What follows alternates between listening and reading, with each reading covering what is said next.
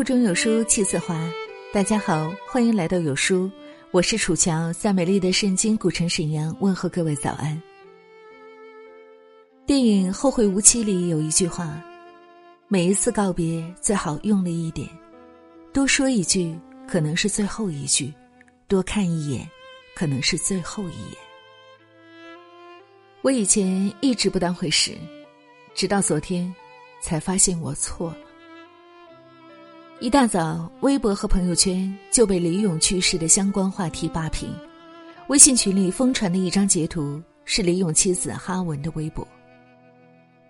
在美国，经过十七个月的抗癌治疗，二零一八年十月二十五号凌晨五点二十分，永失我爱。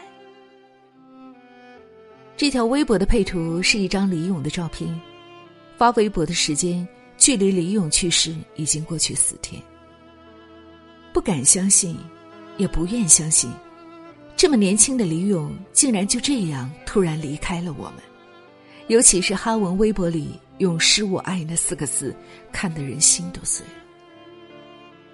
以至于无数网友在哈文微博下评论，希望这是一个假新闻。但现实就是，李勇真的离开了我们。一起来听今天的分享文章。李勇去世后，妻子一条微博令人泪崩。最怕你爱我如生命，却突然离开。对于李勇去世的消息，身边的朋友几乎异口同声的向我表达惋惜，感觉前阵子他人还好好的，怎么突然说没就没了？我也一样，觉得好像才在荧幕上见过他，结果才发现。他离开大众视野已经近两年了。曾经，他是影响了几代人、为无数家庭带去欢声笑语的央视名嘴，是《幸运五十二》里染着一头黄色长发、喜欢向台下飞手卡的酷主持，是《非常六加一》里说着“我是主持人李勇”登场，拿着锤子问你选金蛋还是选银蛋的圆梦者。是永乐会里翘起标志性兰花指的沉稳大叔，是主持了十年春晚的别样年味儿。在央视的那二十二年里，李咏是绝对的异类。他不按常理出牌，留长头发，站姿不正，不按台词背，主持风格随意，一度被领导同事们说成出格叛逆。据说，至少有一百个领导曾表达过对李咏发型的不满。一个央视主持人头发弄得乱七八糟，别的主持人都穿得一本正经的，唯独他另辟蹊径，染着头发，穿着花衬衫，酷爱尖头皮鞋，总穿着一些奇装异服，看起来一点都不央视。连他父亲都忍不住唠叨：“你就不能和罗京学一学？”他还经常在节目里自称在下，结果领导听了立马批评。你一个堂堂央视主持人，说什么在下？他去参加同事婚礼，恭祝别人百年好合、龙凤双胎。领导又说：“双胎，计划生育是基本国策。”但，就是这么出格的一个主持人，成了中国人心中最深刻的集体记忆。如今，他走了，人间再无李勇。上帝面前又多了一位优秀的主持人，就像于三娘在微博上写的：“愿从此天堂里又多了个亦庄亦谐的声音。”我是主持人李勇，下期节目再见。但是，比我们更加难过的，一定是他的妻子和女儿。李勇曾说过，他这辈子只对一个女人感兴趣，那就是哈文。他和哈文是同学。十九岁时，两人初次相遇，他便对哈文一见钟情。那时候，他们都在北京广播学院上学。有一次，在阶梯教室上课，哈文恰好坐在他右侧，中间隔着楼梯。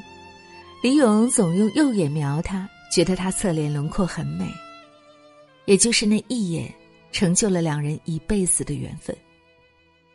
那时的李勇像个情窦初开的小男生一样。时常在上课时骚扰哈文，他很喜欢画画，于是便经常在课上用铅笔给哈文画速写。画完就趁着老师不注意，用胳膊捅他，然后嘴里叼着笔，斜眼觑着老师，拿俩手指头夹起那张画纸递给哈文。看到哈文不自觉嘴角上扬的模样，李勇就知道自己有戏了。即便后来知道两人之间有一些宗教信仰和生活方式的差异，知道他的爸爸是高级干部，当年还受过周恩来总理亲手提的委任状后，他也没有丝毫退怯，只顾着迎难而上。经过两年的软磨硬泡，终于和哈文走到了一起。一九八八年四月十三号，李勇和哈文在一起后的第一个哈文生日。为了给他一个惊喜，李勇精心准备了一份礼物，想在他的生日 party 上送给他。但当时的女生宿舍不让男生进，李勇再怎么想也没法改变自己男儿身的现实。于是他想了个歪点子，找了一件女士大衣穿在身上，还系了一条大红色的围巾，再戴上帽子和宽边眼镜，男扮女装闯进女生宿舍给哈文办生日 party。Party 过得很开心，可李勇却不好过。当时被幸福冲昏头脑的他，出门时却忘了再伪装回去，被宿管一眼发现。从此，李勇就成了学校里男扮女装为女友过生日的名人。两人毕业后，李勇被台里分配到西藏，而哈文则在天津工作，两地分隔，他便天天都给哈文写信，有时还会自己手绘信封。信封上的印刷体都是他一笔一划描上去的。他跟他讲西藏的美，给他说自己的思念，还有就是表白自己爱的决心。台上不正经的李勇，在爱情里简直如鱼得水。从西藏回来后，他们就迫不及待的结婚了。用李勇的话说，再也不想分开。婚后，李勇什么都听老婆的。哈文说自己不想要孩子，怕影响两人的二人世界，李勇便真的没有在他面前提过一个关于孩子的字眼。婚后十年，他的世界里只有哈文。后来有一天，哈文突然想开了，说自己想要个孩子，李勇立马又变成了准奶爸，每天翻看各种育儿杂志，认真做笔记，和老婆絮叨自己作为准爸爸的心情。他在自己的日记里，经常以“亲爱的小宝贝儿，你好吗”为开头，记录自己内心的期待。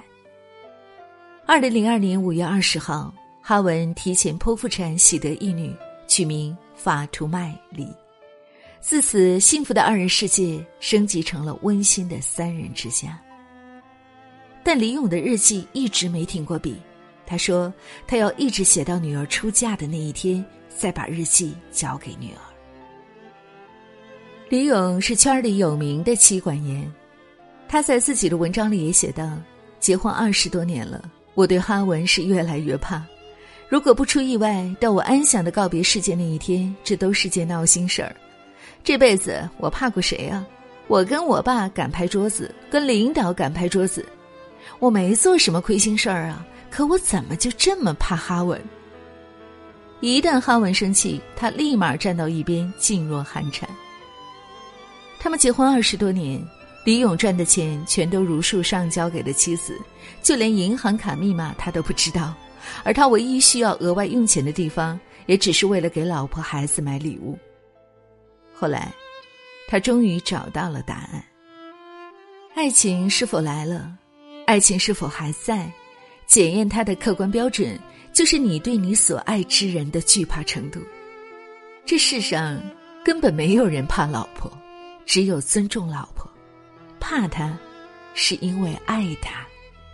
她难受，你会更难受；她痛快，你会更痛快。所以在两人的婚姻里，李勇永远都是先低头认错的一方。一百次争吵，一百次是我认错。男人向自己心爱的女人认错是一种美德。成熟的稻子总弯腰，我弯腰，因为我成熟。就在李勇生病期间，哈文每天都会发一条微博，起初是早安，后来是早，没有一天停止。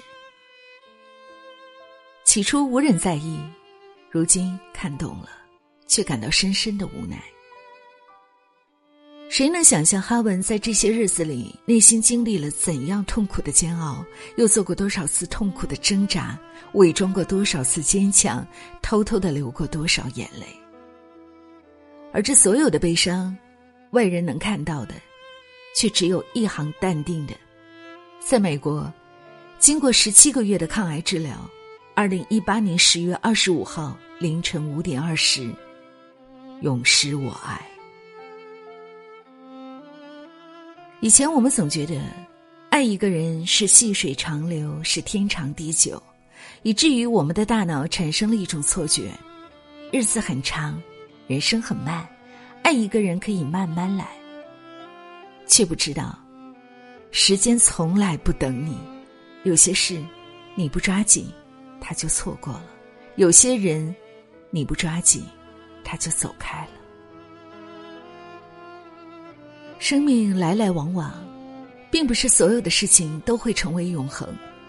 即便他爱你如生命，也会有一天突然离你而去。在疾病面前，再多的钱都显得苍白无力，再多的爱也无济于事。所以，我希望你真的要好好珍惜身边的人，好好陪伴每一个在乎你的人，好好爱那些。对你好的人，因为我们永远都不知道，明天和意外哪一个先来。好了，亲爱的小伙伴们，这就是今天要和您分享的文章。当我看到哈文微博里“永世我爱”四个字的时候，差一点泪崩。真的是没有想到，那个带给我们无限欢乐的人，就这样悄悄的走了。忽然想起来看过他的一个演讲。生命中的最后一天，他说：“我会找一个安静的地方，静静的待着。我不会有道歉，也不会有离别，更不会有抱怨，我只会有感谢。如今，当告别来临，我们同样是心怀感谢的。我想，我们的告别方式也应该是与众不同的。还记得《寻梦环游记》吗？”他以一种欢乐的悼念方式，告诉我们：死亡永远不会是爱的终点。对于今天的文章，亲爱的你又有什么样的感悟呢？欢迎大家在留言区抒发自己的感想。